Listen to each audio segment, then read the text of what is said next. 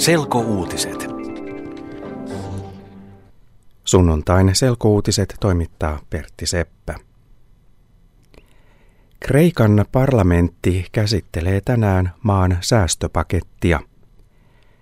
Säästöpaketin koko on yli kolme miljardia euroa. Kreikan hallitus on jo hyväksynyt säästöt. Jos parlamentti hyväksyy säästöpaketin, Kreikka säästää rahaa esimerkiksi vähentämällä työpaikkoja. Kreikka aikoo lopettaa 15 000 julkisen alan eli valtion ja kuntien työpaikkaa. Lisäksi Kreikka pienentää eläkkeitä. Kreikkalaiset ovat olleet lakossa, koska he vastustavat säästöjä. Lisäksi he ovat osoittaneet mieltään säästöjä vastaan. Kreikan pääministeri Lukas Papadimos sanoo, että kreikkalaisten täytyy hyväksyä säästöt. Jos säästöjä ei tehdä, kreikkalaisten elämä muuttuu vaikeaksi.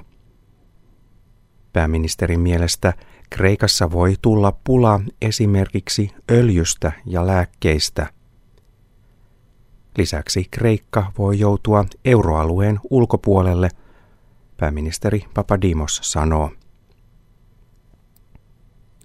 Kreikka ei saa uutta lainaa, jos se ei hyväksy säästöpakettia. Maan täytyy säästää rahaa, että se saa lisää lainaapua muilta euromailta. Kreikka tarvitsee apua – koska muuten sen rahat loppuvat. Espoon uusi piispa Tapio Luoma on vihitty virkaansa. Suomen luterilaisen kirkon arkkipiispa Kari Mäkinen toimitti piispan vihkimyksen. Piispan vihkimys oli Espoon tuomiokirkossa sunnuntaina. Espoon piispa Tapio Luoma johtaa kirkon työtä Espoon hiippakunnassa. Suomen kirkolla on yhdeksän hiippakuntaa ja jokaisella hiippakunnalla on oma piispansa. Arkkipiispa johtaa koko Suomen kirkkoa.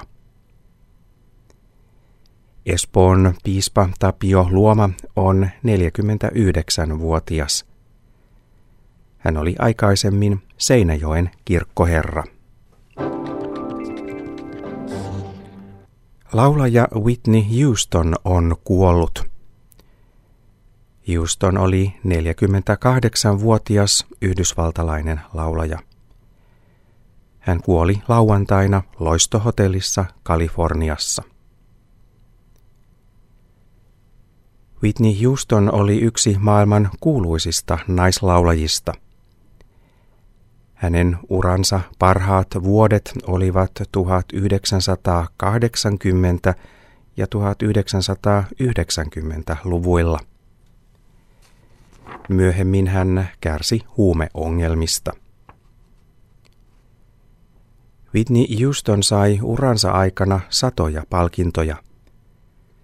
Hän oli myös yksi niistä laulajista, joiden levyjä myytiin maailmalla eniten – vielä ei tiedetä, mikä oli syy Houstonin kuolemaan.